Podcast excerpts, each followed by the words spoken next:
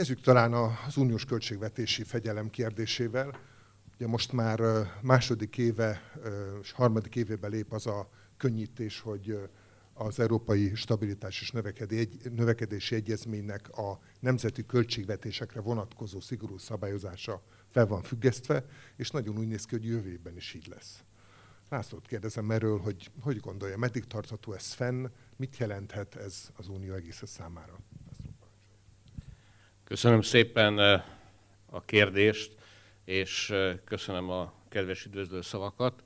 Nagy örömmel jöttem ide. 45 évvel ezelőtti emlékképeim vannak az Aditérről, akkor itt egy sportpálya volt, és akkor a legnagyobb kihívás az volt, hogy az gimnázium csapatának, a másik csapattal, akivel játszottunk, hogy tudom kicselezni, és hány tudunk egy meccsen rúgni. Nem gondoltam volna, hogy 45 év vagy teljesen más típusú kihívás ér itt az aditéren. A kihívás a kérdésben van, amit Gábor föltett. Azt gondolom, hogy ez életben van, és még egy darabig életbe is fog lenni, de az egészen biztos, hogy a végtelenségig nem maradhat életbe, és nem is ez a szándék.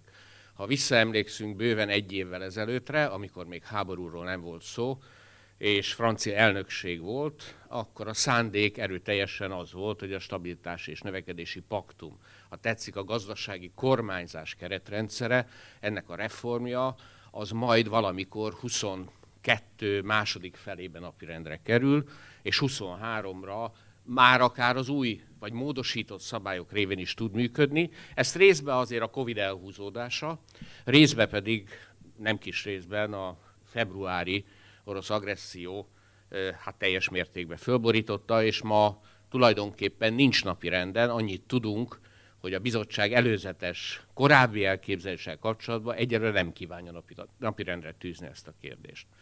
Az, hogy nem kívánja napirendre tűzni a kérdést, az nem jelenti azt, hogy nincs egy csomó kihívás, és nagyjából tíz éve, bő tíz éve látjuk, hogy a magának a növekedési, stabilitás és növekedési paktumnak milyen, hogy úgy mondjam, betegségei vannak. Már nem mondom, hogy gyerekbetegségei, mert azon a koron már túl van, de mindenképpen olyan elemei, amelyek valami fajta vizsgálatra, elemzésre, és adott esetben az elemzés eredményeként valamilyen korrekcióra szorulnak.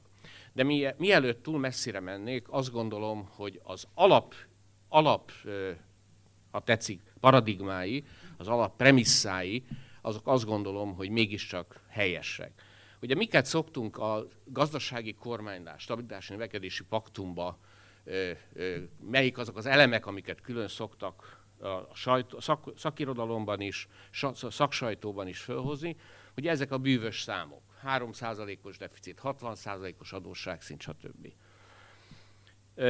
Ez az első nagy kör. Én azt gondolom, hogy ezek a számok, amelyeket természetesen látható módon, legyen eurozónáról vagy nem eurozóna tagállamról szó, Szentírásnak azért senki nem vesz, a számok ezt jól mutatják, és most nem a háború kitörését követő helyzetről, meg nem a Covidot követő helyzetről beszélek, hanem még a Covid előtti helyzetről.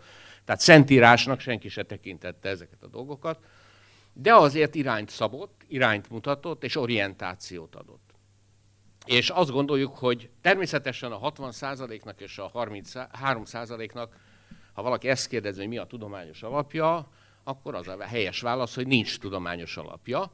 Ezt annak idején, amikor a Maastrichti szerződést tárgyalták, államfők és kormányfők, egy heves vagy több éjszakában nyúló tárgyalást követően ez volt az a középérték, amelybe valamikor hajnali három és négy között egyet tudtak érteni.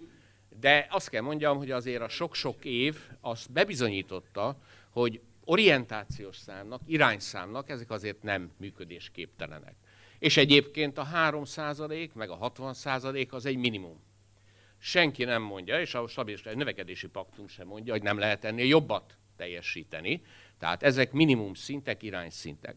Ebből indulnék ki, ha a fiskális célszámokról vagyunk. Egy pici magyar kitekintés ebbe az ügybe.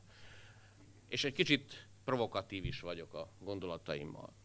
Ugye sokan mondják, és van ilyen fölvetés többek részéről, hogy hát úgy elszálltak az adósság szintek, meg annyi mindent kell finanszírozni, korrigálni, támogatni, hogy lehet, hogy a 3%-os fiskális deficit, meg a 60%-os adósság szint ma már nem reális, hogy esetleg ezt magasabb szintre volna érdemes emelni, és ha megnézzük az eurozóna országait, vagy legalábbis a túlnyomó többségét, hát jóval 60% fölött vannak, jóval a magyar adósság szint állomány fölött van, legalábbis a többség.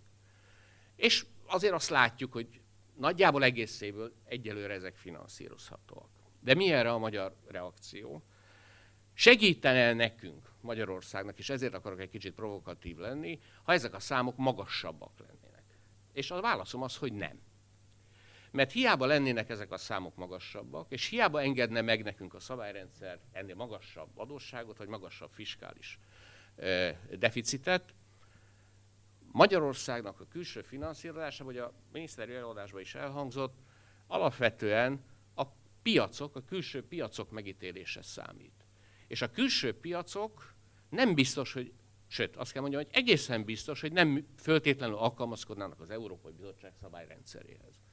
Tehát nekünk, mint egy nyitott országnak, aki a külső finanszírozásra rászorult, és a külső finanszírozásnak értelemszerűen költségei vannak, nem is kicsi, főleg ilyen kamat és hozam környezetben, nem az az érdekünk, hogy ezek a számok lazításra kerüljenek, éppen ellenkezőek ezeknek a számoknak a megtartása érdekelt, és emlékeztetek az alaptörvényben lévő és a gazdaságstabilitási törvényben lévő azon, ha tetszik, autonóm kitételre, amely kormányokat, bármilyen kormányt egyébként arra kötelez, hogy 50%-ig vigye le az adósságszintet, és minden évben, amikor gazdasági növekedés van, az adósságszint tovább csökkenjen, ez meg csak úgy lehet, hogyha ez egy fiskális fegyelem is éves szinten tud társulni. Tehát azt gondolom, hogy a, a kisország, a nagy nyitott gazdaság, a külső finanszírozásra, ha akarjuk, hanem ráutalt ország esetében ezek a számok helyükön vannak, azt nem gondolom, hogy szigorítani is kellene őket, de nem áll érdekünkben, meggyőződésem szerint ennél magasabb számok elérése. Egy másik nagy kérdés, hogy differenciáljuk-e, tehát az új szabályrendszer, vagy a majd egyszer javaslandó szabályrendszer differenciál a tagállamok között. Erre két válasz van. Lehet arra valószínűleg, és ebben nem mennék bele, olyan közgazdasági érvrendszert kitalálni, amely a 27 országra 27 vagy eltérő számot mondana helyesnek. Ezzel együtt azt gondolom, egy gazdasági közösségben, mint az Európai Unió, kifejezetten káros lenne az, ha mindenkinek testre szabott, objektív és szubjektív elemek kapcsán egyedi számokat, mutatókat határoznának meg. Tehát én azt mondanám, és ez a személyes véleményem, hogy itt az egy, egyenlő elbánás, az azonos mérőszámok, azok továbbra is fontosak maradnak.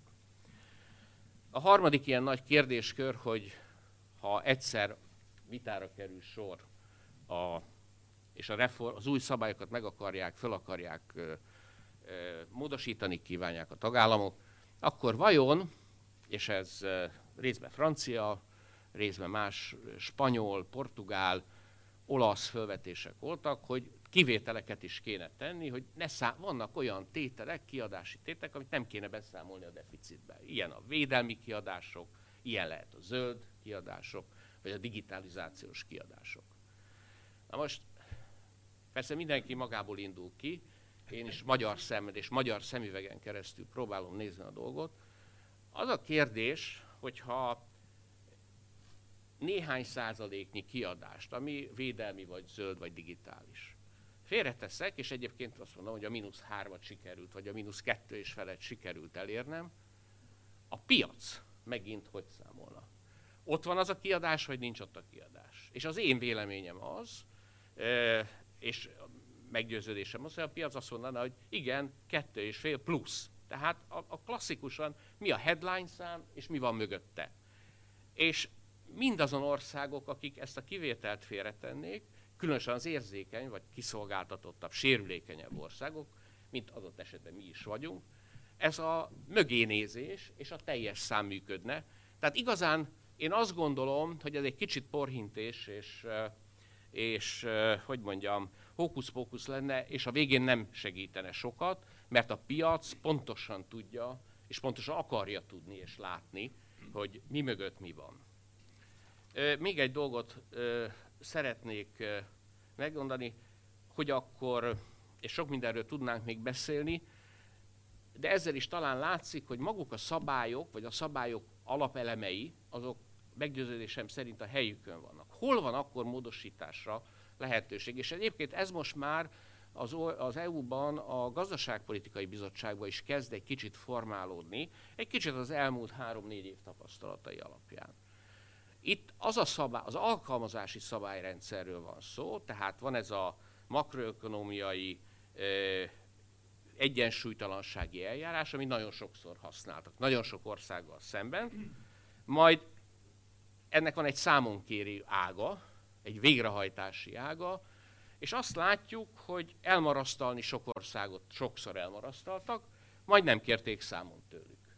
És ráadásul itt az egyenlő elbánás elve, hát mondjuk úgy, hogy erősen sérülni látszik, és ezt eh, nem más, mint a bizottság elnöke egyik kijelentése illusztrálhatja a legjobban, amikor megkérdezték tőle, hogy hát Franciaország esetében ezeket a növekedési paktumban lévő számokat, ha egyszer sikerült megállapítani, meg feltételeket szabtak neki, miért nem kéri számon a bizottság, és erről mondták, hogy ö, mert itt Franciaországról van szó. Il s'agit de la France. Ö, innentől kezdve azt gondolom, hogy azok az országok, Portugália, Ciprus és Magyarország is ezek közé tartozik, nem érezhette a teljesen egy, egyenlő elbánás nyomását magára nézve kötelezőnek. Tehát az egyenlő elbánás az fontos, de ehhez mi kell? Az is kell, hogy azok a célok, ajánlások, gazdaságpolitikai, megfogalmazódnak, azok a, ma, a korábbiakhoz képest sokkal kevésbé legyenek mechanikusak. Mit értek ezen?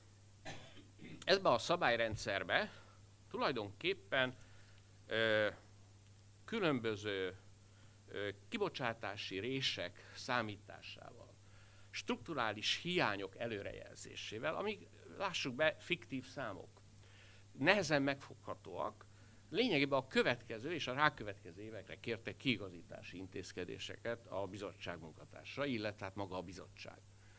És elfelejtették azt nézni, hogy, hogy ezek a kiadási oldalon lévő adott esetben közberuházások, versenyképességet javító elemek, hatékonyságot javító elemek, ezek lehet, hogy kettő, három vagy négy év múlva érnek be, és ha a kiigazító intézkedéseket idő előtt meghozom, azt a növekedési eh, hozamot, ami három-négy éves távlatban ben van, azt gyilkolom meg. Tehát az a fajta és innentől kezdve már lehet ország specifikus, hogy a bizottságnak nagyon sokszor az egy-egy ország gazdaságpolitikáját jobban meg kell értenie, nem biztos, hogy rövid távú intézkedéseket, hanem három-négy éves való intézkedéseket, és annak az ígéretét kéne kiváltani, hogy jó, ez, ez most befektetés, ez vissza fogja hozni, de akkor három év vagy négy év múlva kerülj arra a pályára vissza, ami már az egyensúlyi, a strukturális egyensúlyhoz közelítő pályát jelenti. Tehát az időben és egyfajta empátiával az egy-egy gazdas- országnak a gazdaságpolitikai érvrendszerét, célrendszerét és az alkalmazott intézkedések várható hatását kellene jobban és rugalmasabban kezelnie. Ez, ez az a, nem mondom, hogy minden ország osztja ezt a nézetet, de azt látom, hogy talán többség, lát, folyamatosan többségbe kerülő, hangsúlyozom, szakmai, ebbe a pillanatban még csak szakmai vélemény, a gazdaságpolitikai bizottság szintjén, hogy itt bőven van keresni valója még a majd, ha egyszer sorra kerül. Hogy ez mikor kerül sorra, én azt gondolom, hogy a háborútól is, meg a háború hatásaitól nagyba fog függni, és ebbe a kristálygömb egyikünknél sincs itt.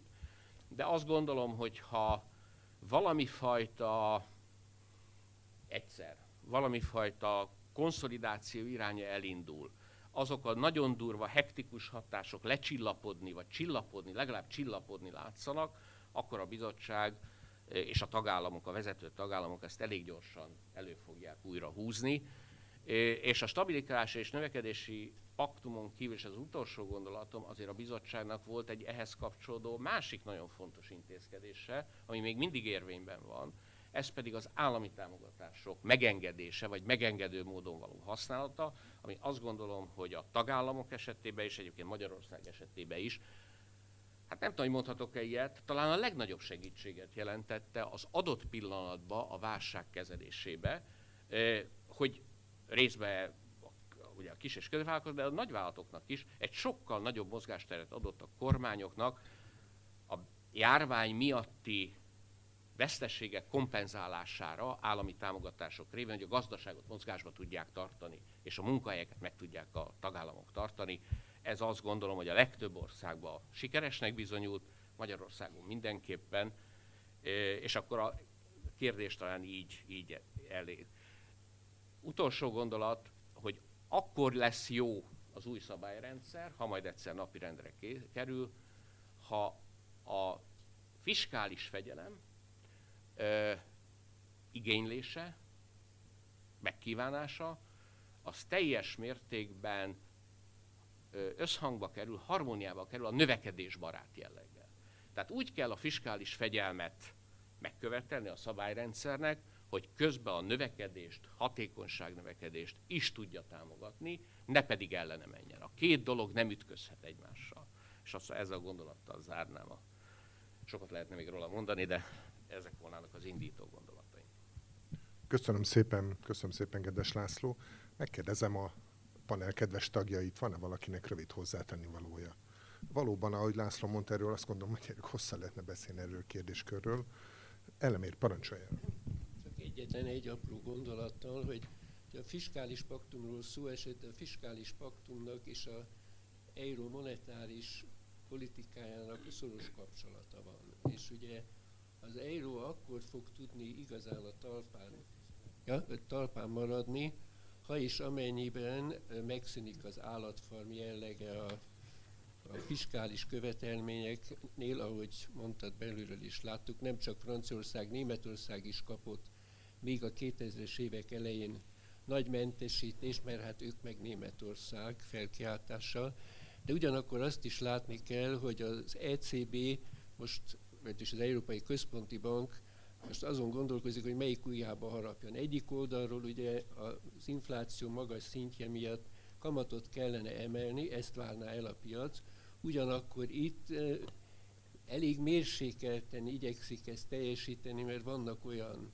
egyenlőbb országok, akiknek a költségvetése egy kamatemelés nehezebben bírna elviselni, és ezért megpróbál különböző eszközökkel, most legutóbb is bevezettek egy eszközt, ezeknek az országoknak valami eh, menekvést adni. Tehát ha az bekövetkezik, amiről mondtad, hogy országspecifikus megállapodás kell, és azt persze végrehajtják nem úgy, mint az országspecifikus ajánlásokat, ahogy teszik erről, majd erről nyilván szó esik, akkor talán a monetáris politika is következetesebb tud lenni, és abban az esetben persze az eurónak a helyzete is változik. Köszönöm.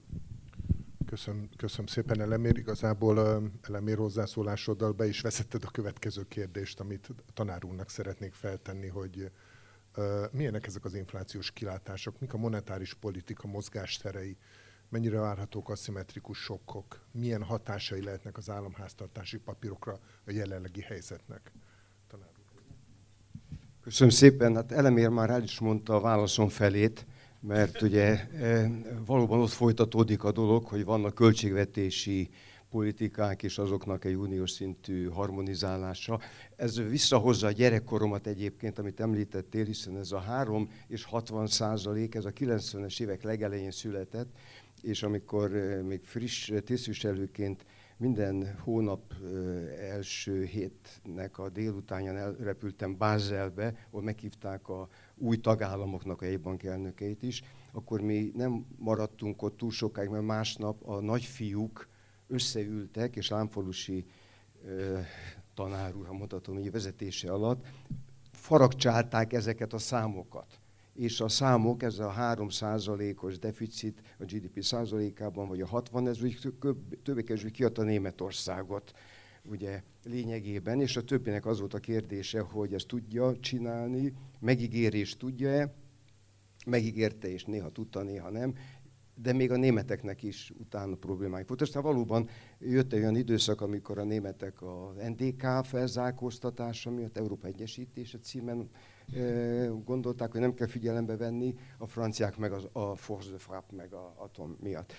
Hozzáteszem, hogy mind a kettő azért hozzáfért a piachoz, de a visszatérjek akkor most már a monetáris politikára, az is emlékem volt, hogy ebben az időszakban, amikor az a három és a 60, tehát a itt ülő fiataloknak ez olyan, mint a Rákoszi szabadságharc, hogy hát, hát elhiszik, hogy volt, de nem látták. Abban az időben a német állam a 10 éves bundja azon 6-7 százalék volt és az infláció is ennek megfelelő volt. Tehát most, amikor 2022-ben azt beszélünk, hogy milyen feladat vár mondjuk a monetáris politikára, a magyarra, meg a, a, a európaira, meg az amerikai, nagyon furcsa helyzetben vagyunk, hiszen két évvel ezelőtt, ha itt ültünk volna, akkor nem ültünk itt a Covid miatt, a deflációs veszély izgatta a jegybankárokat. És azt lehet tudni, hogy a jegybankárok nagyon félnek az inflációt, de ennél már csak a deflációtól félnek jobban, mert arra még eszköz sem nagyon van. A másikra ott van a kamatpolitikát, azzal lehet valamit csinálni.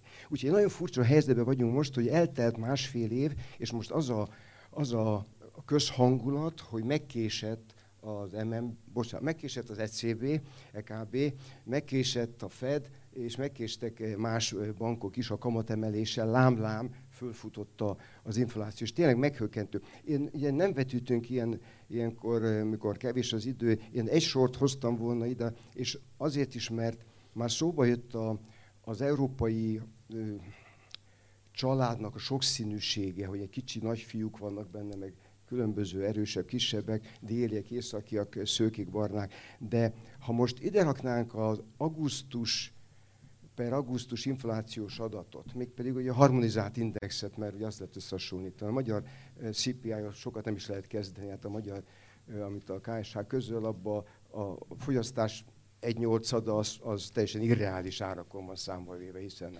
rögzített árak vannak.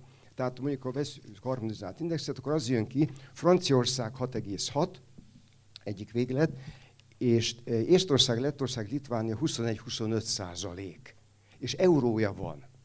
Csak ez azért hozom ide, mert akkor rögtön felvet egy halom kérdést, hogy most akkor mennyi az infláció? És a válasz az, hogy hát megnézem, mennyi az EU átlag, 10,1, és az eurozóna 9,1. Tehát most infláció-e, vagy megnőttek az árak?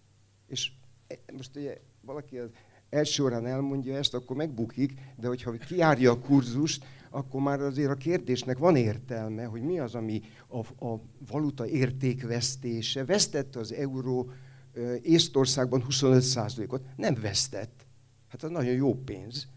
Csak valami oknál fogva a fogyasztói árindex így föl, és utána az már a belső elosztás dolga, hogy ezt hogy ráengedték a gazdaságra, kibírja, vagy ad szociális támogatást és, és különböző módon utána megy jövedelempolitikába. Most azért hozom hogy bonyolultabb tehát a helyzet annál, mint amit mondtál, hogy észak-dél, és hát vannak országok, amelyek nek mondjuk egy erősebb kamatemelkedés gondot okozna. Én nem hiszem, hogy például Olaszországnak akkora gondot okozna a kamatemelés. Én egyáltalán nem aggódom ő miattuk. Bár a, az adósságuk hányaduk jó nagy, nem tudom, 120 százalék de azért tehetős olaszok takarítanak meg és tartanak eh, a portfóliókban állampapírt. Hogy miért tartják, nem tudom, mert nem sokat hoz, de, eh, de hát megszokásból valami. A dánok, eh, azoknak nincsen sok, a belgáknak száz fölött van. Ki aggódik Belgiumért? Hát a belga állam szegény, a belgák meg gazdagok. Nem, ugye? Tehát a gond ott van, hogyha a, és akkor a gond az nem ott van, hanem hát ugye vannak még országok, ahol elég nagy a államháztartás hiány, azt mondtad, jó, ez egy kincstári optimizmus, hogy hát átlag alatti. Hát igen, Ausztria és Németország között vagyunk a mutatóban ezzel a 70 valahányjal. Hát Ausztria és Németország között vagyunk ratingben? Mondjuk nem. Hát BB ma délután, BBB, ugye, bocsánat, BBB, mondom még egyszer, hogy félreértés ma délutánig, majd meglátjuk este, hogy hogy... Tessék? A foci.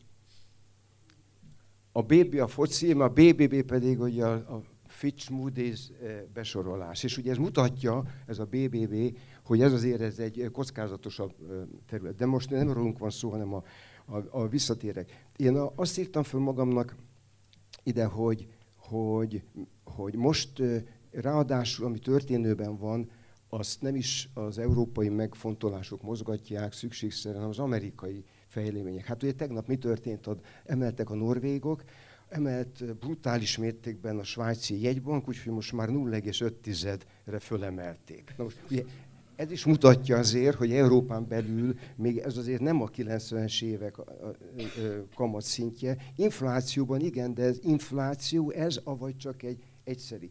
És akkor azt a dilemmát, amit már voltál kedves idehozni, hogy a döntéshozóknak nincsen könnyű helyzetük Frankfurtban, mert hát ha, ha 10%-os az unió árindexe augusztusban, hát majd szeptemberben meglátjuk. Lehet, hogy 9-8, aztán 9-4, és lehet, hogy tényleg lemegy, és azért az a álláspont, hogy ugye see-through, hogy átnéznek rajta, hogy nem, nem foglalkoznak vele, mert minek lőjenek egy, egy fölmenőre, az, az beválik, de mindesetre a közvélekedés az, hogy megkéstek.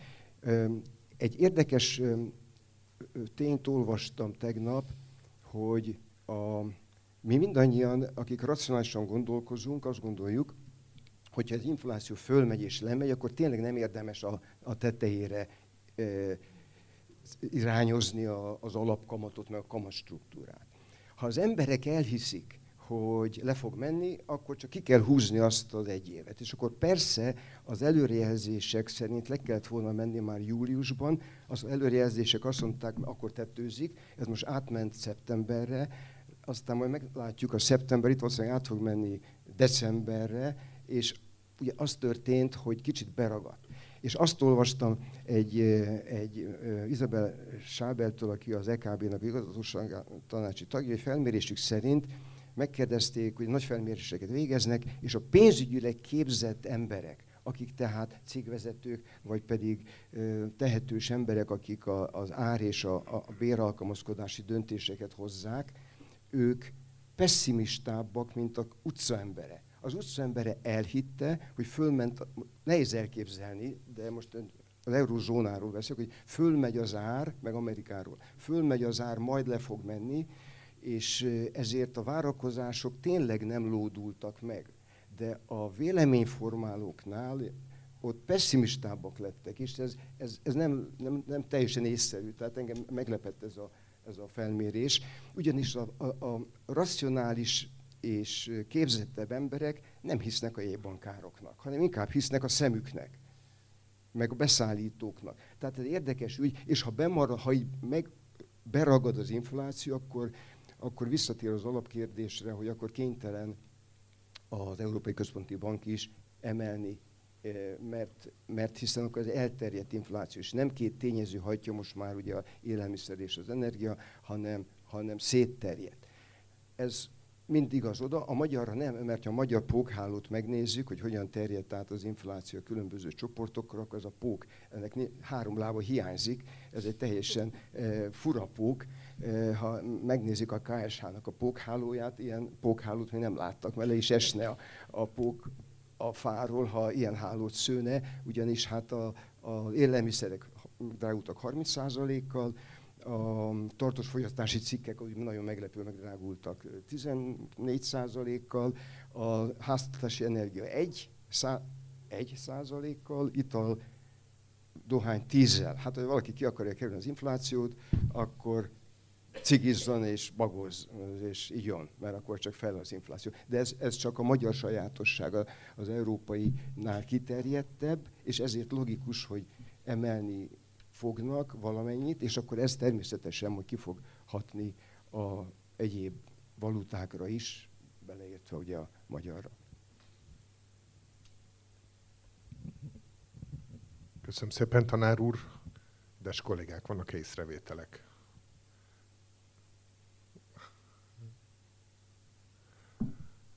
Ha, ha, ha nincsenek, akkor talán több időnk lesz majd a kérdésekre a közönség soraiból akkor hadd folytassam ezt a gondolatot.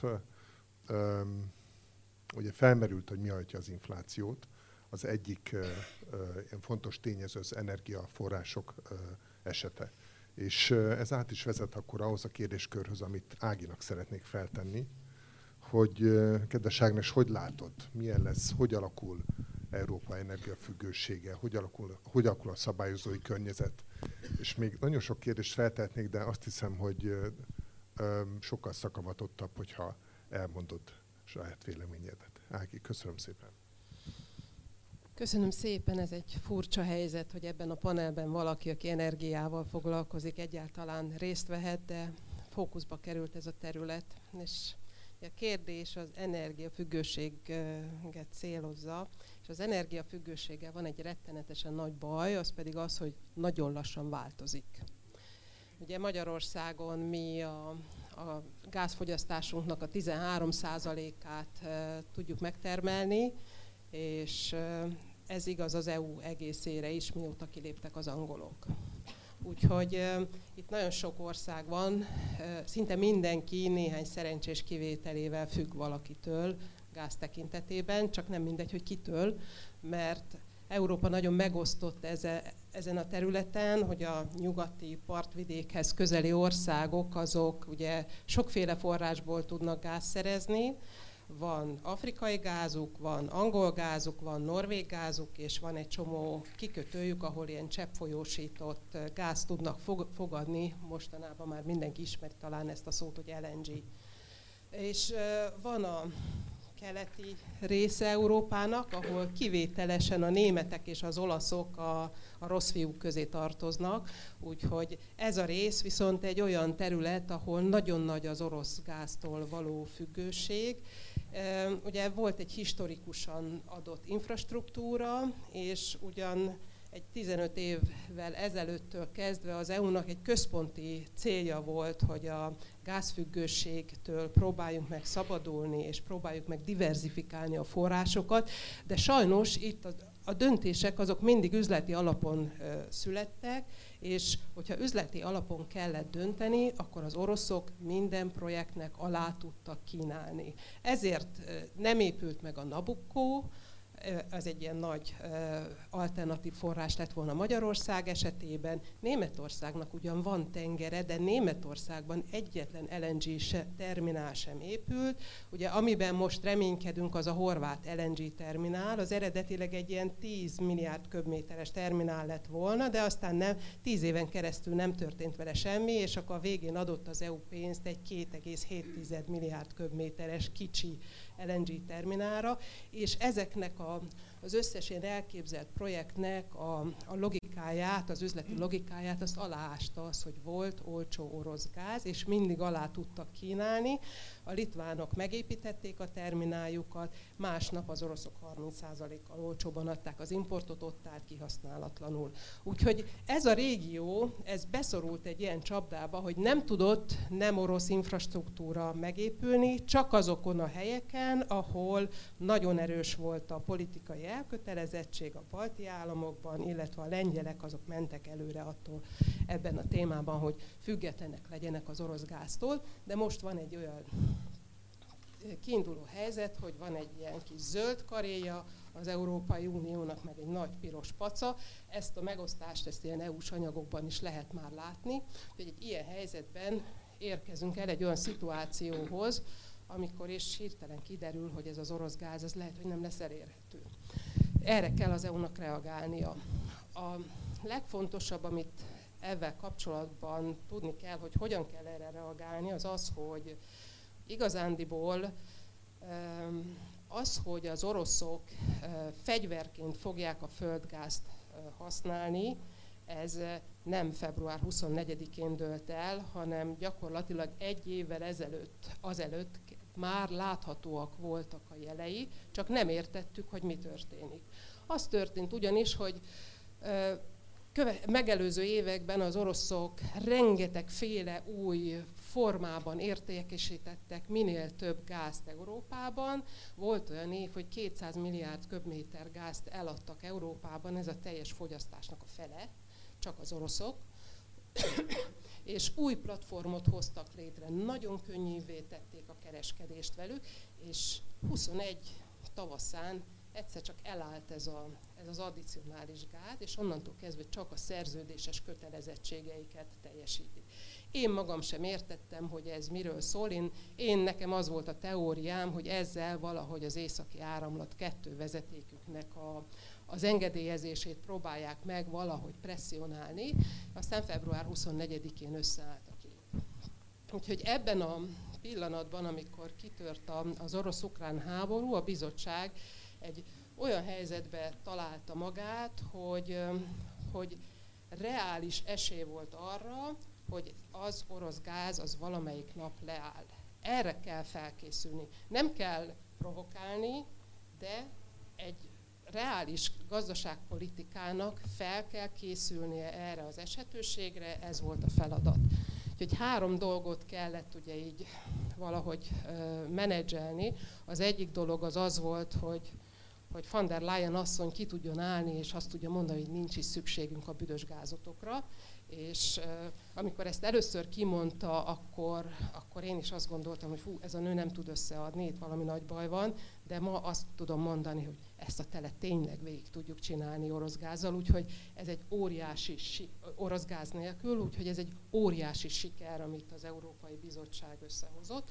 Akkor a második ilyen típusú dolog, ami, amit meg kell őrizni, az az, hogy ez a piacintegráció, amit az elmúlt 20 évben Európa ki, eh, kialakított, és, és a, a szolidaritási mechanizmusok azok tudjanak majd működni, ezt még most nem tudjuk, hogy mennyire sikerül egyben tartani az Európai Uniót, hiszen van ez az őrült bekülönböztetés ennek a két résznek, és a kettő között nagyon szűk a folyosó, és szűkösek az ajtók, nincsenek elegendő határkeresztező kapacitások.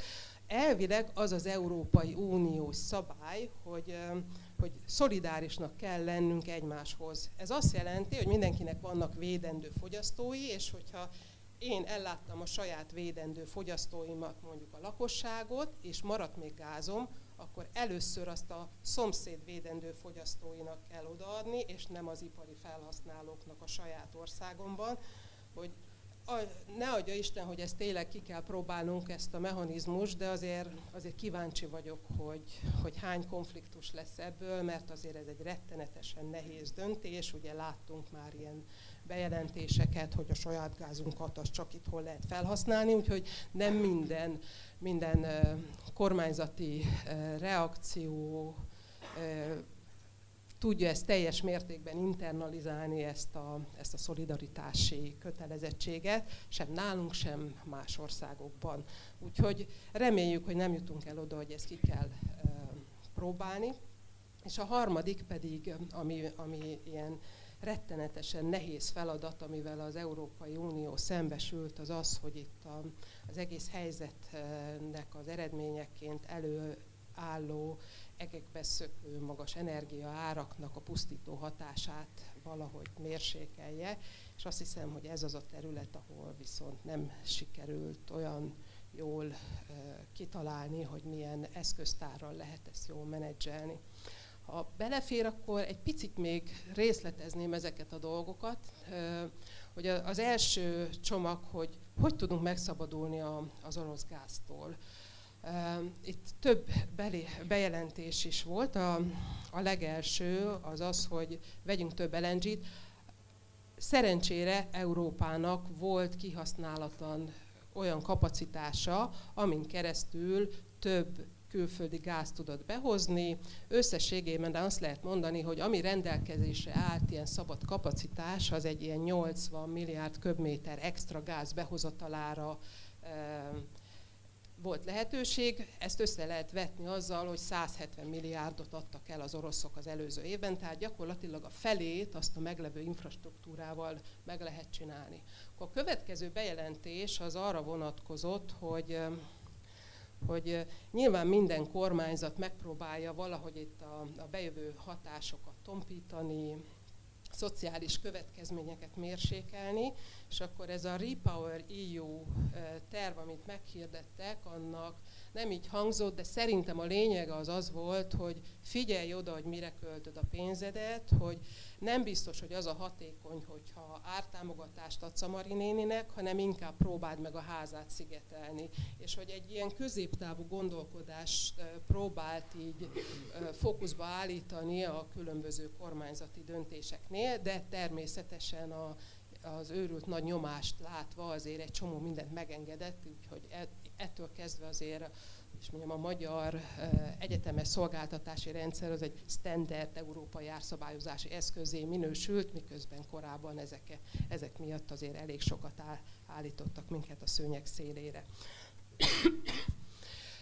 és aztán ugye a nyáron a következő nagymondás az, az nagyon fontos volt, hogy Rögtön még a, a legelején a háború kitörése után azt mondták, hogy 80%-ra föl kell tölteni az európai gáztározókat. Rettentő nehéz volt ez a feladat, a piac nem támogatta, őrült nehéz volt megvenni a gázt.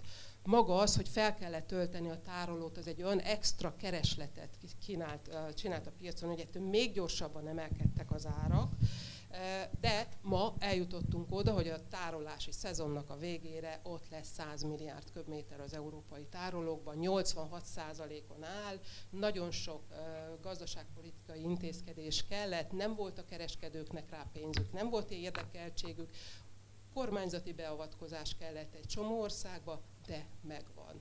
És akkor az utolsó eleme ennek a nagy csomagnak, ami ami reálisá teszi azt, hogy végigcsináljuk a telet orosz, orosz gáz nélkül, az pedig a kereslet csökkentési csomag volt. Azt mondja az EU, hogy 45 milliárd köbméterrel kötelező csökkenteni a téli fogyasztásunkat. Hogy ezt el tudjuk képzelni, ez azt jelenti, hogy Magyarország, ez 15%-os csökkentés az előző 5 év átlagához képest, ami Magyarország számára azt jelenti, hogy ebbe a téli időszakban 1,3 BCM gázt kell megspórolni.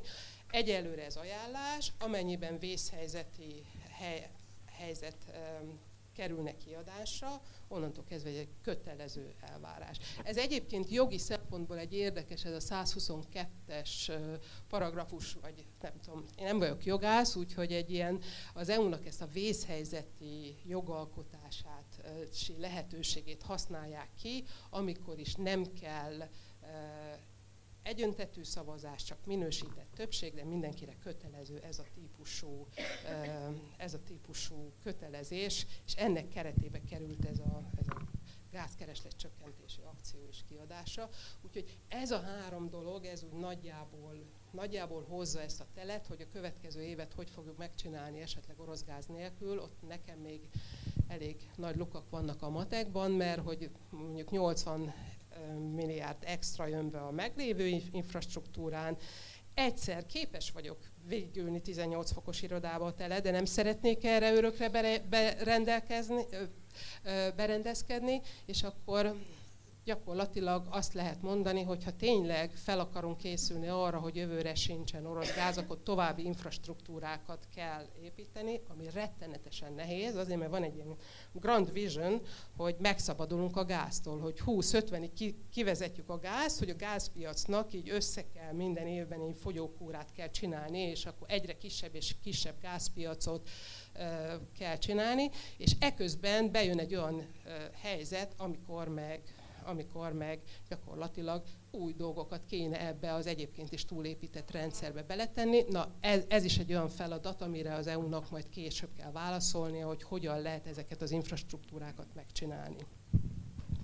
Na úgyhogy ez a része megvolt, és a másik része az meg a, hogyan mérsékeljük a, hogyan mérsékeljük a magas áraknak a rettentő pusztító hatását.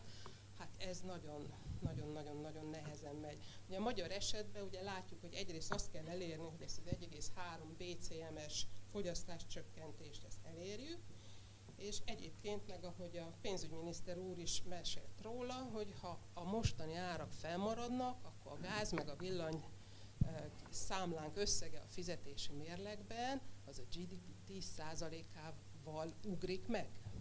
Hogy gyakorlatilag a cserearányromlás az kifújja az ablakon a jövedelmünknek a 10%-át. hogy egyszerre kell szétosztani mindannyiunk között ezt az 1,3 milliárd köbméter megtakarítást, úgy, hogy közben szétosztjuk ezt a GDP 10%-ányi jövedelemromlást, és ez egy olyan hihetetlen nehéz feladat, amit amire nincsen international best practice, semmi iránymutatás, minden ország próbálkozik, és, és erre próbálnak recepteket adni, hogy ki támogassunk, ki, ki essen a földre, hogy, hogy valósuljon ez meg. És hát ö, nyilván ez egy sokkal nagyobb összeg, mint amit a költségvetés maga így tud tompítani. Ugye Varga Mihály is mondta, hogy itt-ott be, be fognak segíteni, de azért ennek a zömét, ezt a a magánszektornak kell benyelnie. Kétféle módon lehet ezt így szétosztani. Az egyik az az, amikor ilyen korlátozás van, ugye korlátozza a kormány, hogy hol mennyit lehet felhasználni, ide tartozik ez, hogy 18 fokos az iroda, 25%-os gáz megtakarítás kell a közintézményekben, meg tulajdonképpen ide tartozik az is, amikor a, ugye, a döntés a nehéz döntéseket azért át lehet tolni az önkormányzatokra, hogy a politikai tőke az kevésbé emésztődjön fel, és akkor ő nekik kell a 7 vagy 10-szeres áron kifizetni a gázszámlát, viszont ugyanannyi a büdzsé, úgyhogy ott is megszületnek ugyanezek a korlátozó döntések, hogy akkor bezár az uszoda, nem lesz mozi, az Erkel Színház sem lesz novembertől elérhető, úgyhogy, úgyhogy ezek a korlátozások. De tulajdonképpen még ezek a könnyebb megoldások, az összes többinek úgy kell összejönnie, hogy azt az árak csinálják, és ugye az energiakereslet az rövid távon rendkívül rugalmatlan. Hogy ha azt mondanák, hogy két év múlva tére hozzá 15% megtakarítást, játszva megcsinálnánk, de hogy ezen a téren csináljuk meg a 15%-ot, ez rettenetesen nehéz, és, és ezek a piaci mechanizmusok nagyon-nagyon-nagyon csikorogva működnek csak, és, és hiába tesz a végén az a, a, a kormányzat alá egy ilyen biztonsági hálót, úgy látszik, hogy, hogy nem fog menni. Ugye azt látjuk, hogy miközben van elég gáz az országban, meg most még jön a gáz, itt állunk egy hét múlva. Hát, hogy van. Az, hogy van elég gáz az országban, és jön a gáz folyamatosan jön Románia felől, Szerbia felől, Ausztria felől és Horvátország felől folyamatosan jön be az országba a gáz, hogy itt most ellátási probléma nincsen. De ennek ellenére jövő hét péntekén indul az új gázév, és hihetetlenül sok olyan szereplő van a piacon, akinek nincsen szerződése. Ezt a dolgot, hogy akkor ezeket a magas árakat, ezt a, majd a kereskedelem közvetíti, és majd ez az egész alkalmazkodás, ez megvalósul, ez gyakorlatilag egy kicsi részben működött, de egy, azt gondolom, hogy ez az egész ilyen intermediation, ez momentán éppen csődöt mondott, és nem lesz más választás, mint hogy itt is valami administratív elosztásra kell majd megoldást találni. Mi történik? Ugye a kereskedőknek marginolni kell, egyébként is tízszer annyiba kerül lekötni egy köbméter gázt, mint egy évvel ezelőtt, nincsen pénze, akkor ugyanezeket a magas árakat áthárítják a fogyasztókra, de nem csak az árakat hárítják át, hanem azt mondják, hogy nem bírom fizetni a margint, úgyhogy fix áras szerződést nem kapsz, hanem csak floatingot. Egy csomó szereplőnek nincs lehetősége floating szerződést aláírni, ráadásul nincs pénzem, mert betolta marginba a, a kellerhez, úgyhogy legyél olyan kedves, kettő hónapot mindig előre kifizetni, és akkor adok szerződést. Na most ez a, ez a egyébként a kereskedők helyzetéből teljesen logikusan következő ajánlatadási stratégia, ez sajnos nem tudott keresztül menni ilyen rövid idő alatt a, a reálgazdasági szereplők a szerződés kötési hajlandóságán, képességén, és gyakorlatilag most belefutunk egy olyan rendszer, évkezdésbe, hogy egy csomó szereplőnek, reálgazdasági szereplőnek, ipari üzemnek, mindennek, egyetemnek, óvodának, egyháznak, akárkinek nincsen szerződése. Úgyhogy ez lesz a következő nagy kihívás, hogy, hogy mit csinálunk akkor, amikor a, amikor a kereskedelem nem működik, pedig azért azt gondoltuk, hogy majd ez a jó kis ár, magas ár, ez majd ezt a, ezt a keresleti alkalmazkodást, ezt, ezt majd fogja nekünk hozni. Úgyhogy azt gondolom, hogy ez még egy elég forró ősz lesz, és elég sok olyan kihívást fog hozni, mint hazai, mind EU szinten, ami, amire még egyelőre nem látjuk a jó választ. Csak egy kérdés. Köszönöm. Egy, a mikrofon. A mikrofon. Banknál dolgozom, és látom, hogy mióta meghirdették a, az új rezsirezsimet, azóta meglódult a kereslet olyan hitelekre, beruházásokra, amivel lehet a, a lakás hőszigetelését javítani, ami amennyire tudom Magyarországon tragikus, az országos átlagra, főleg a kádárkockáknál, megpróbálnak átállni elektromos fűtésre, ugye ajánlgatják mindenkinek, hogy gáz helyett fűtsél az olyan klímaberendezéssel, ami hűteni, fűteni egyaránt tud, hogy ezen az ágon, tehát a háztartások egyéni igazodásán keresztül, aminek látszik a jele, hogy megpróbálnak, amennyire lehet, csak kapják kivitelezőt, stb., hogy ez mit tud hozni, mert eddig, amit elmondtál, ez a közületi felhasználás, son való takarékoskodás, tehát ahol diktálni lehet, mit lehet az egyéni háztartások szintjén ezen a téren tenni.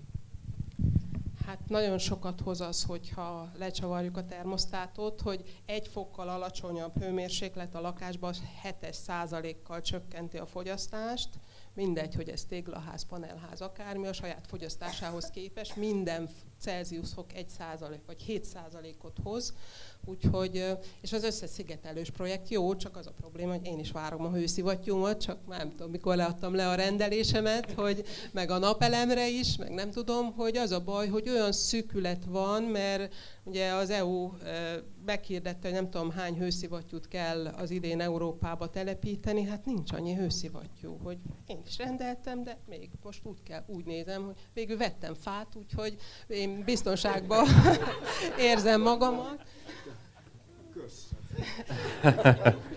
Na jó, nem azért, mert nem lesz gáz, hanem én azzal tudok spórolni, hogy keves, esténként én ráteszek a kandalóra, és akkor kevesebbet megy a cirkó. Na, hogy, hogy ezek mind hasznos dolgok, és ezek mind abban segítenek, hogy, hogy,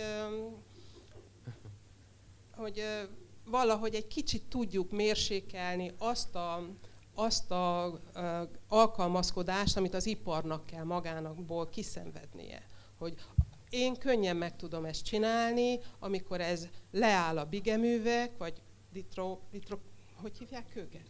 Nitrokémia, akkor az, az rettenetesen sok munkahely. Meg, meg jövőre nem lesz műtrágya, és, és nem tudom, meddig fog ez tovább gyűrűzni, úgyhogy ez a legolcsóbb dolog, hogyha a fűtésen tudok valami úton, módon segíteni, viszont azt azért látni kell, hogy a, az elektromos fűtés ez azért akkora nagy nyereséget, az nem jelent, hogy most a hőszivattyú a sokkal hatékonyabb, mint a gáz, de amikor áramot használok, akkor a magyar áram az gázból van. Úgyhogy most nem biztos, hogy, nem biztos, hogy megnyertem én azt a gáz, gázt, amit én magam nem fogyasztok el, hogyha egyébként gázból gyártott árammal fűtöm a lakásomat. De hát valahogy úgy van azért Magyarországon, hogy úgy kb. egyharmada az ipari felhasználás, egyharmada az erőművi felhasználás, egyharmada a lakosság, úgyhogy Igen. hogyha... Jó. Bocsánat.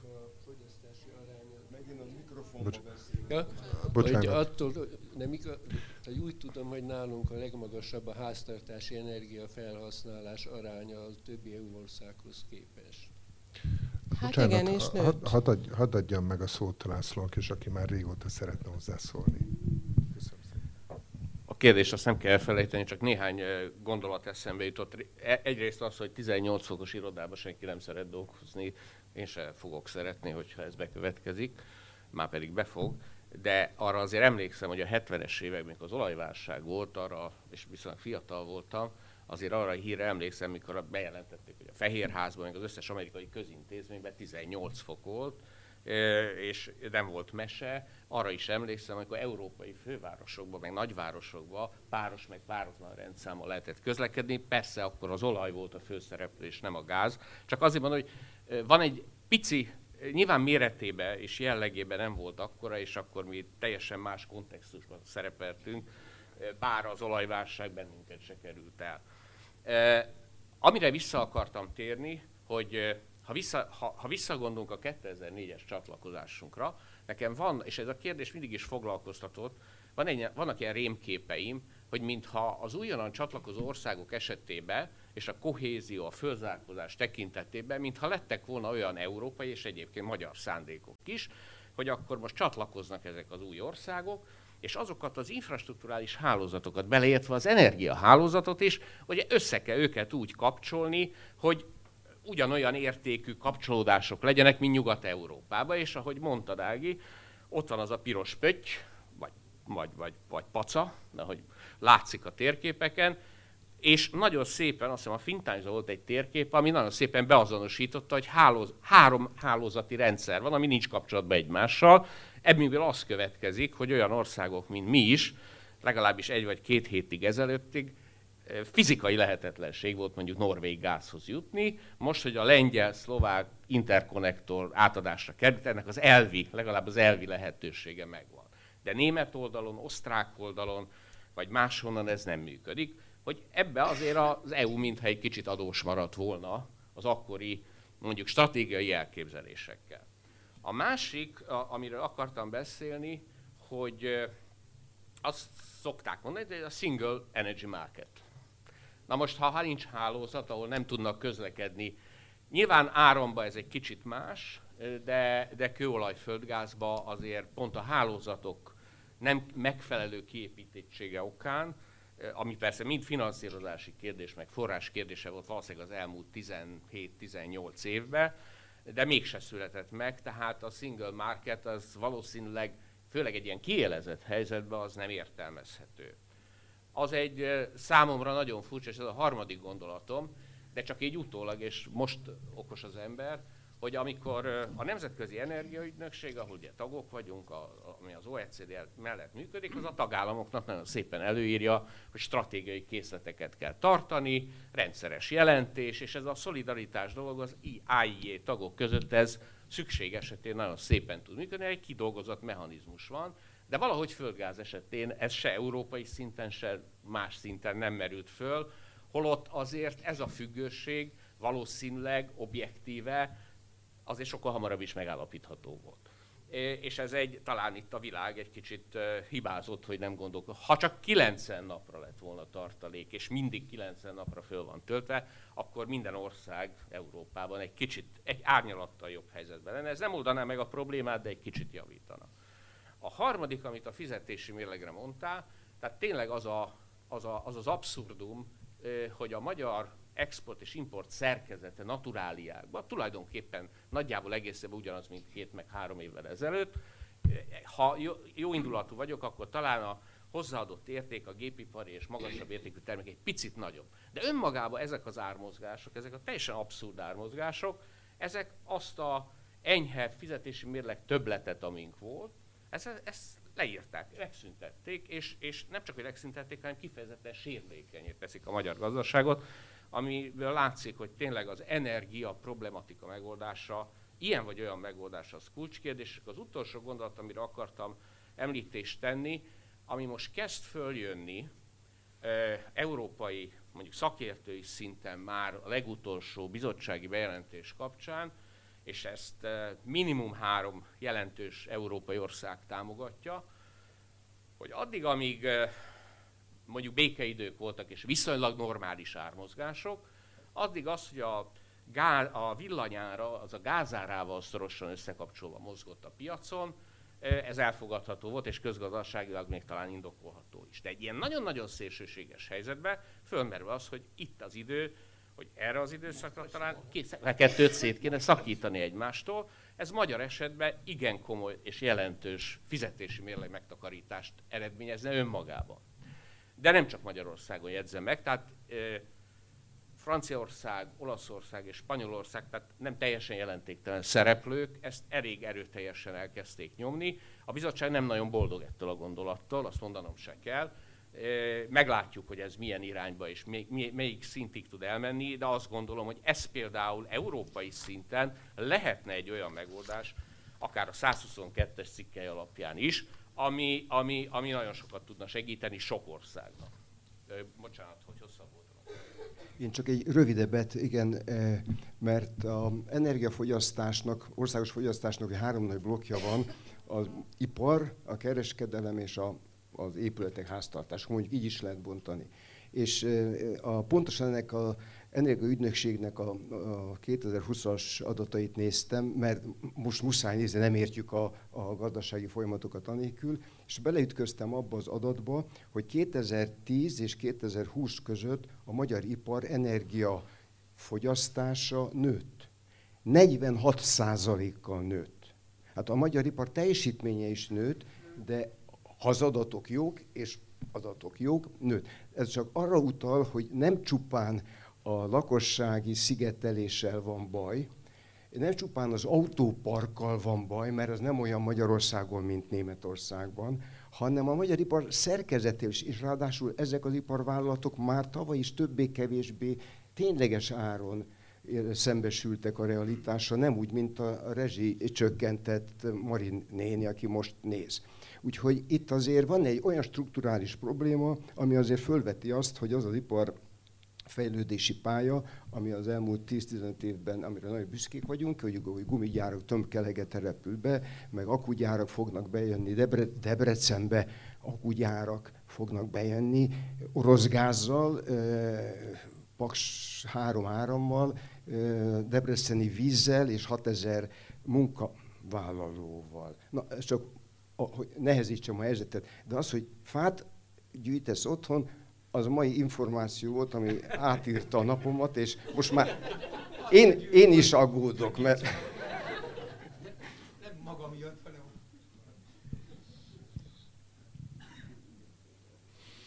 Na, én csak a legelső dolgot hadd mondjam, amit Laci vetett fel, azt csak annyit szeretnék mondani, hogy ezt az EU-s infrastruktúra dolgot, hogy tulajdonképpen ezt a keleti országok rácsatlakoznak a nyugati rendszerre, ezt a házi feladatot ezt mi kipipáltuk. Gyakorlatilag egy csomó ilyen uh, reverse flow típusú kapacitás létrejött, amivel gyakorlatilag mi most nagyon jól tudunk kapcsolódni a német piachoz. Aztán kiderült, hogy azon a részen belül van az a szűkület, ami miatt most így elszakadt ez a dolog. Úgyhogy maga ez a fókusz, ez jó volt, hogy kapcsolódjunk rá, és legyen egységes a rendszer, csak, és ami, ami a mi házi feladatunk volt, az azért megvan, mert minden országgal össze vagyunk kötve, kivéve Szlovénia. Köszönöm szépen. Azt hiszem, hogy még számos olyan kérdés lenne, amit, amit szívesen körüljárnánk. De azért hadd menjünk egy kicsit tovább, kanyarodjunk vissza ettől a nagyon sajátos és jelenleg nagyon izgalmas energiai politikai kérdéstől egy kicsit az unió makroszintjére. Itt még van két olyan kérdés, amit szeretnék megvitatni. Az egyiket elemérnek tenném fel. Hogy látja azt, hogy ebben az adott helyzetben a tagállamok gazdaságpolitikai koordinációja hogyan tud működni? Ja, igen. Gondolom, hogy itt arra gondolsz, amiről már érintőleg szó esett az ország specifikus ajánlásokra, amit a 2008-as válságra válaszul dolgozott ki az Európai Unió, meg az euróválságot követően 2011 óta minden évben az úgynevezett európai szemeszter ciklus keretében, hogy nagyjából nyári időszakban a pénzügyminiszterek tanácsa szokott az unió javaslatára elfogadni. Ezek az ország specifikus ajánlások a dolog természeténél fogva azonban nem kötelezők, tehát eddig nem volt kötelező a betartásuk. Megpróbáltak olyan javaslatokat tenni az érintett országoknak, ami 12-18 hónapon belül megvalósítható, de ugyanakkor, amikor 2020-ban az Európai Számvevőszék megvizsgálta azt, hogy ezeket az ajánlásokat hogyan valósítják meg, akkor elég érdekes kép mutatkozott az Unió egészében a úgy nézett ki, hogy a teljesen megvalósítottak aránya 9%, az összes többi az jelentős némi haladás nincs haladás, és egyáltalán nincs haladás kategóriába esett. Tehát ez azt is mutatja, hogy valóban jogilag nem volt kötelező, nem is vették túlzottan komolyan. A mezőny azonban elég érdekes volt. Egy másik vizsgálódás kimutatta, hogy a legfegyelmezettebbek közé Anglia tartozott, aki közben elhagyta az Uniót, meg Szlovénia. A sor legvégén ott volt Luxemburg, aki a legkevésbé tartotta be. Magyarország és Szlovákia azonban a 25-26. helyen szerepelt, ami mutatja, hogy azért sérvet nem kaptunk. Ezzel együtt Magyarország nem tartozott az átlagnál lényegesen rosszabbak közé. A nagy kérdés sokkal inkább az volt, és itt van, a, ahol kapcsolódik a jelenhez, hogy Magyarország esetében, és főleg itt a 2019-es ország specifikus ajánlásokra utalnék, amelyek megtalálhatók, hogy azokra a pontokra lőttek, ahol most a 17 pontban megállapodni igyekszünk, illetve megállapodtunk, csak most ugye végre kell hajtani az, a, ezeket az ígérvényeket ahhoz, hogy november 19-éig fölszálljon a füst, és megkapjuk azokat a pénzeket, amelyekről többen szóltak legutóbb Varga Mihály miniszter úr. Na most a 17 tennivalót nem ismertetném, nem akarom ezzel untatni. A jelenlévőket egyébként is megtalálható az Európai Bizottság által magyar nyelven is közzétett 57 oldalas beszámolóba. Akit érdekel a dolog, nagyon ajánlom, hogy fussa végig. E, én inkább két dolgot tennék hozzá, ami fontos. Egyrészt, hogy a magyar kormány július óta fokozatosan próbál ezekben a kérdésekbe előre menni, Egyszer július 15-én született egy határoz, kormányhatározat a korrupció ellenes munkacsoport felállításáról.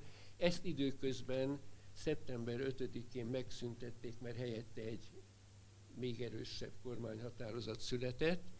Aztán július 19-én egy törvényjavaslat lett benyújtva T705-ös számon az Európai Bizottsággal való megegyezés érdekében a jogalkotásról szóló törvény módosításáról, mert ebben is volt kritika az ország specifikus ajánlásokból, hogy Magyarországon a jogalkotás néha megkerüli, vagy nagyon lerövidíti a társadalommal való konzultációt, és ez nem teremt jogbiztonságot. Aztán szeptember 5-én két kormányhatározat született, az 1424-es és az 1425-ös. A 24-es az az európai források lebonyolítását érintő jogellenességek és szabálytalanságok megelőzése, felderítése és kiavítása érdekében működő független hatóság felállításával foglalkozott. Ennek ma lesz a további lépése, mert ha minden igaz, a mai szent napon nyújtja be a magyar kormány a, a, a hogy mondjam, a erre vonatkozó törvényjavaslatot, ami felállítja ezt az új hatóságot, és a másik törvény, az ezer, a másik kormányhatározat pedig az 1425-ös, az a közbeszerzések hatékonyságát és költséghatékonyságát értékelő teljesítménymérési keretrendszer kidolgozásáról szól. És akkor még megemlékeznék egy nemrégibe történt dolgról, talán ezt se követték a kollégák figyelme, szeptember 19-én T1202-es számon lett egy törvényjavaslat benyújtva, ami például felhatalmazza a NAV-ot arra, hogy komoly módon és messze menőkig támogassa az Olafot a munkájában. És ez egy sarkalatos törvény, úgyhogy ennek a megszavazása is egy külön feladat lesz. Most ugye ezeket a dolgokat tehát a kormány felvállalta, és nem csak jelző, hogy meg akarja csinálni, hanem ezek a különböző határozatok és törvényjavaslatok mutatják is, hogy igyekszik megtenni. Más lapra tartozik, hogy e tekintetben vannak, akik kételkednek, vagy abba, hogy ez meg lesz valósítva, vagy az, hogy ezek az új intézmények megfelelően fognak működni.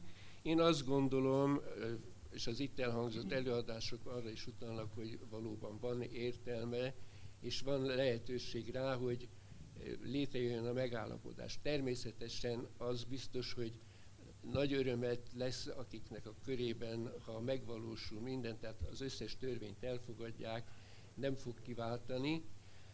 Azonban van egy dolog, amit nem láttam, és amin érdemes volna elgondolni, azt nevezetesen, amiről itthon kevesen tudnak, hogy 2020-ban létrejött egy új főigazgatóság az Európai Bizottságnál, ez pedig a strukturális reformokat segítő főigazgatóság, amelyiknek a viszonylati kapcsolatokért felelős igazgatója egyébként egy magyar hölgy, és ez a strukturális reformokat támogató bizottság azoknak a reformoknak a megvalósításához tud tanácsot adni és pénzügyi támogatást is adni, amelyek az ország specifikus javaslatok megvalósításából fakadnak. Én remélem, hogy ezeket a lehetőségeket is igénybe fogják venni a kormány részéről. Nem feltétlenül azért, mert nem hinném azt, hogy lenne pénz egy ilyen új hatóság felállítására, mert arra bizonyára megvan a pénz, nem olyan óriási összeg, hanem sokkal inkább azért, mert ez is hozzájárulhat annak a hitelességét erősíteni, hogy amit Magyarország megvalósít, az teljes mértékben transzparens, és úgy igyekszik megfelelni, hogy az a bizottság kritériumait is kielégítse, hogy például az Arachne nevű programot, amelyel követik azt, hogy a közbeszerzéseknek az érintettsége hogy alakul, hogy ezt is nyomon követik. Erre van a 17 pont keretében belül magyar vállalás, a program is ki van dolgozva, de valószínűleg ennek a működésbe hozatala azért némi előfeszítést is fog igényelni. Köszönöm. Köszönöm szépen.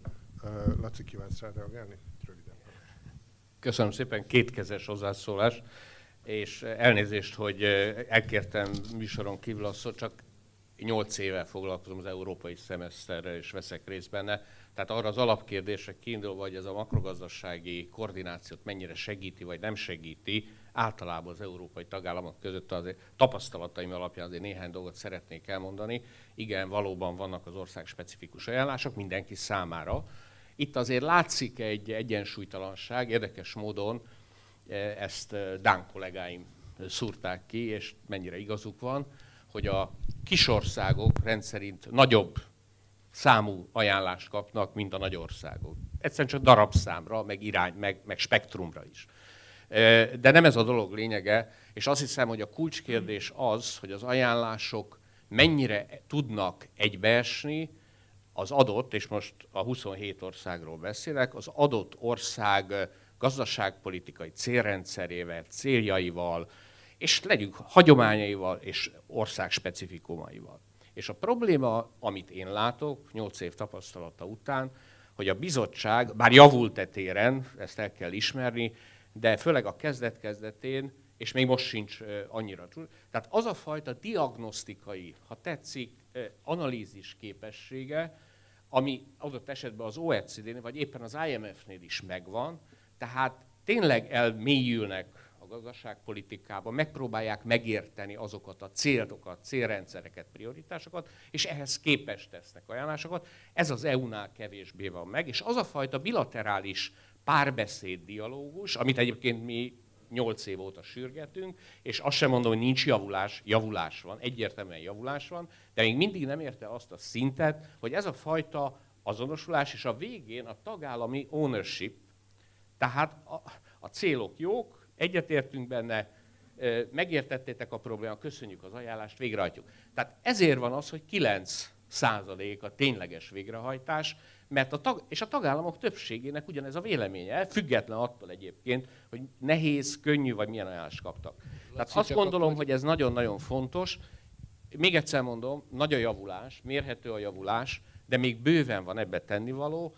Most, hogy ez az RRF, RRP dialógus létrejön, ebbe úgy tűnik, hogy majd segíthet, csak ez túl korai.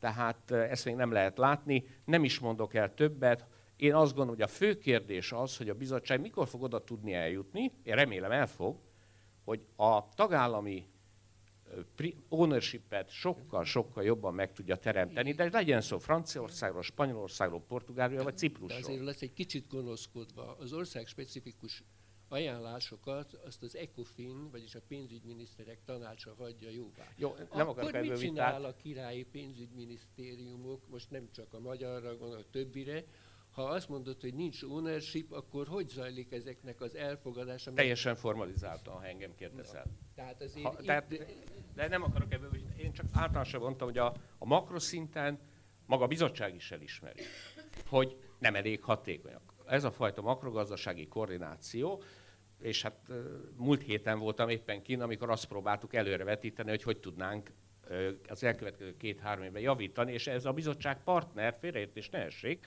de ez még nem sikerült, nem, szóval ez nem a győztes terület, ez tele van gyengeségekkel, ismét mondom, nem gyerekkori betegségekkel, hanem olyanokkal, amit ki kell majd javítani.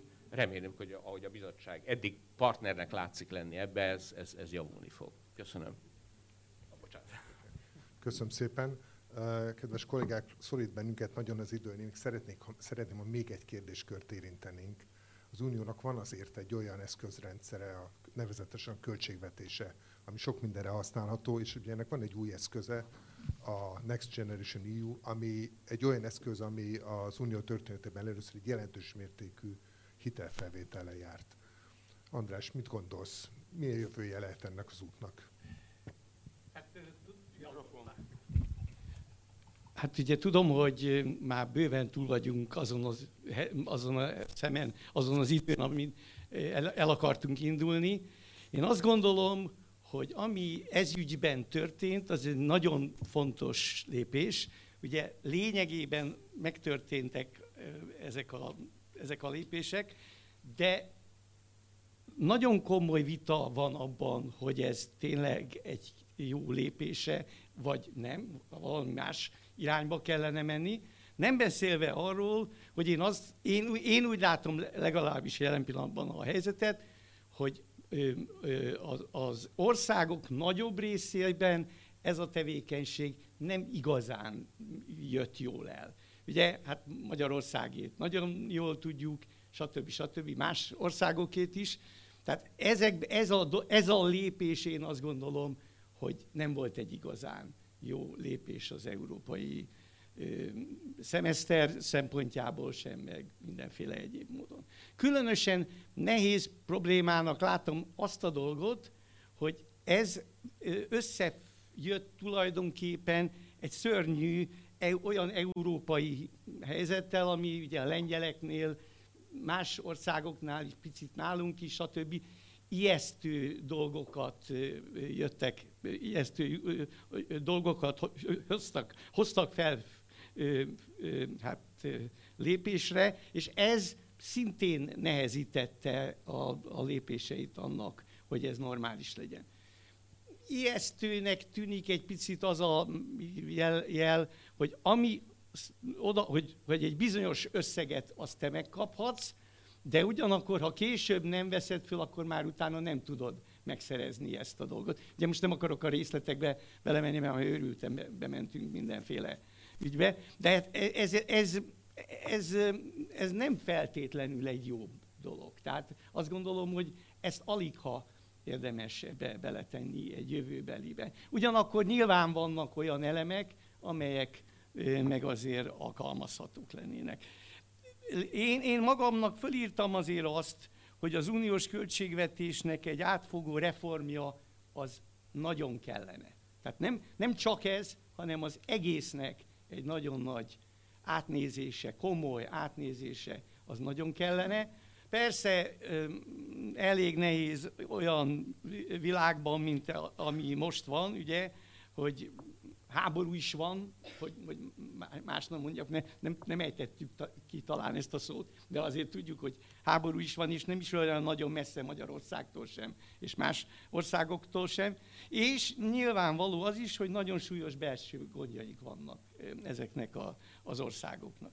Úgyhogy én alapvetően most azt látom, hogy ezen az ágon óvatosan kellene előre felé menni, és nem szabadna olyan hát, előírásokat használni, amelyek megnehezítik ezeknek az ügyeknek a, e, e, e, hogy mondjam, jó, jó, jó lépései. Én ennyit, ennyit látok az egészből, mert azt gondolom, hogy minden más, amit itt, itt, amiről itt szó esett, azt mindannyian végigéltük, mindannyian végigéltük, és ér, hol, hol, hol jónak tartottuk, hol meg rossznak tartottuk, de az egész biztos, hogy az a formája, ahogy most megy, az úgy szerintem nem kellemes. Köszönöm szépen. És ugye így, így jó rövid voltam. Igen, köszönöm szépen, nagy értékelem. Egyébként az, hogy az Unió vegyen fel hitelt, az bizonyos berkekben ma is felmerült a mostani válsághelyzet kapcsán, és teljes elutasításra talált. Tehát a, a saját megérzéseid, András, egybe esnek a tagállamok döntéshozóinak az, ér, az érzéseivel, vagy szándékaival, vagy motivációival. Valószínűleg nem lesz egy következő Next Generation EU a közeljövőben, de hát a, abban a válsághelyzetben ez tűnt akkor a, a helyes lépésnek. Majd az idő el fogja dönteni, hogy mennyire volt helyes. Kedves kollégák, hát egy két-három percünk maradt, azért azt gondolom, igen, hogy azért adjuk meg a lehetőséget, hogy egy, egy-két kérdést talán hallgassunk meg, hogyha a közönség soraiból van kérdező. Itt van egy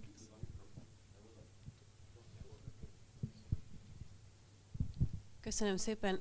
Pelle Anita vagyok a Szegedi Tudományegyetem Gazdaságtudományi Karáról, és én Ágnestől szeretném azt megkérdezni, hogy ez a 15% EU szintű csökkentés, így az, mindenki mondta itt, hogy racionálisan gondolkozunk, hogy ez, ez mennyire racionális, hogy jött ki, ugye itt volt az, hogy a 3 meg a 60, hogy jött ki, hogy ez, ez, ez, ez a 15, ez hogy jött ki, hogy ez elége, ez meg lehet -e csinálni, hogy ez, ez mekkora áldozatokkal jár.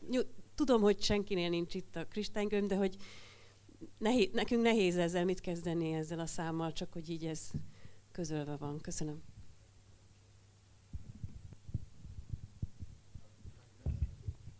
Hát, hogy miért pont 15 százalék, ez szerintem ugyanolyan szám, mint a 60 meg a 3, amiről szó volt, de hogy az, hogy, az, hogy úgy kell végig, hogy ha ma, holnaptól nem jön orosz gáz Európába, akkor a tárolói készlettel, meg ami még a többi irányból jön, azzal végig tudjuk csinálni a telet, de ha megtakarítunk, akkor nem fogunk legatyásodni a tavasz végére, és nem állunk ott csontra kiürült tárolókkal, és ez már gyakorlatilag a jövő év végigcsinálását is segíti, meg egy biztonsági tartalék azokra az időkre, hogyha esetleg, ugye látjuk, hogy az idén az időjárás nem velünk van. Szóval, hogyha sokkal hidegebb a tél, akkor is végig kell tudni csinálni, hogy ezt én most, most inkább egy ilyen biztonsági marginnak tekintem, ami egyrészt a következő évnek a végigcsinálását segíti, másrészt pedig ezt a rendkívül e, erre a kockázatra, hogy nagyon hideg lesz a tél, erre tud felkészíteni, mert egyébként szerintem molekulára a tél maga az már megvan. Köszönöm szépen. Van még egy kérdésünk. Nem igazán kérdés, egy fél perces kiegészítés ahhoz, amit az Ágnes mondott értelmezésként. Nem Magyarország függ Oroszországtól, földgázban sem. Európa függ. A magyar gázfogyasztás, az európai fogyasztás 2,5 százaléka, és ahogy ugye Ágnes elmondta, össze vagyunk kötve az európai rendszerrel. Már norvég gázt is tudunk venni majd. Részletkérdés, hogy soha nem ér ide a, a molekula, mert néz ki, mint egy lufi. Néhány betáplálás, és mindig ott a legközelebbi molekula megy ki. De végül még Paksi egyes atomer, tehát a Paks, most működő Paks atomerőmű esetében sem vagyunk kiszolgáltatva Oroszországnak. Aszódi Attila elmesélte, többször nyilvánosan, hogy a 90-es években ugye a monopóliáradék érdekében azt mondta a Rosszatom, hogy hát most akkor megemelem a fűtőolaj, vagy a fűtőanyag árát baromira. Annyira megemelte, hogy érdemes volt máshogy gyártani. Kész volt a gyártó Norvégiába. És akkor azt mondta a a, a, a rosszatom, hogy nem, hülyeséget beszéltem, adom a régi áron. Tehát ahogy az Ágnes utalt rá, hogy következmény, hogy Oroszországból tudunk olcsóban menni. Ugyanez igaz olajra is. Tehát azért vesz a MOL orosz olajat, és azért nem építette ki a technológiát teljesen a másik ágra, mert leegyszerűsítve a kérdést, az orosz olajeladók abban érdekeltek, hogy piacra jussanak, és ezt most leegyszerűsítem. Az Adrián ennyi lenne, jó, mínusz 10 százalék még egy dolog van, ahogy ezt Varga Mihály mondta, hogy ezt a számlát változatlan fogyasztás mellett nem tudjuk kifizetni. Hogy a, a leghatékonyabb módja annak, hogy a gázár csökkenjen, hogy ha szűkös a kínálat, akkor csökkenjen a kereslet is. Egyelőre még mindenféle ilyen piaci hisztéria a másik irányba hajtja a gázárakat, de sajnos ez az egyetlen olyan út, amivel el tudunk jutni ahhoz, hogy mérséklődjenek ezek a megfizethetlen magas árak, és csökkenjen az a sérülékenysége a gazdaságnak, amivel együtt élünk. Köszönöm szépen. Lassan kifutunk, illetve kifutottunk az időnkből. Ez a 15 százalékhoz hadd tegyek hozzá, ez egy politikai kompromisszum. Úgy, ahogy a 3 és 60 is az volt. De ez a politikai kompromisszum azt jelenti, hogy ez az az érték, ami a legnagyobb támogatást élvezte a tanácsban, a tagállamok között. És én ennek a jelentőségét nem becsülném alá. Tehát, hogy ez nem egy tudományos szám, hanem egy politikai kompromisszum eredménye. Hiszen az a törekvés, hogy olyan döntéseket hozzanak a tagállamok, hogy minél több, táma, minél több a lehető legtöbb tagállam támogassa ezeket a döntéseket, ez gyakorlatilag az unió kohéziójának, az unió együttdöntésének és közös szabad azt mondani, a tagállamok közös sorsának egyik nagyon fontos eleme. Úgyhogy amikor azt mondom, hogy egy politikai kompromisszum született, én ebben látok egy komoly értéket. Attól függetlenül, hogy lehet, hogy matematikailag ezt nehéz bebizonyítani. Kedves kollégák, még egy gyors kérdést?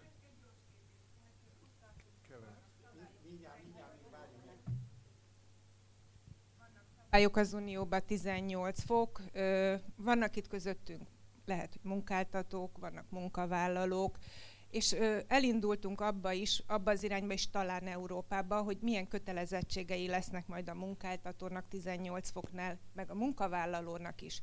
Tehát ha nem megyünk tovább ezen az úton, akkor lesznek beteg munkavállalók, és ugyanúgy nem fog működni semmi. Tehát egy kicsit majd valószínű Európába is tovább kell menni, hogy mindannyian együtt működjünk ebben a 18 fokban, mert hogy az, hogy társadalmi felelősségvállalás, nem biztos, hogy a magyar társadalomban most mindenki föl van erre készülve, hogy hogy kell fölkészülni ilyen munkavállalóként a 18 fokra, amikor be kell, hogy menjen, vagy a munkáltatójának, hogy kell fölkészülni a, erre a 18 fokra.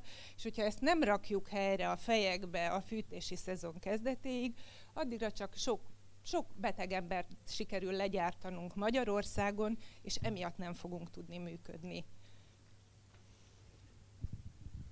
Köszönöm szépen. Hadd tegyem hozzá, hogy ez nem uniós szabály. Tehát az unió nem hozott ilyen szabályt, hogy 18 foknak kell lennie.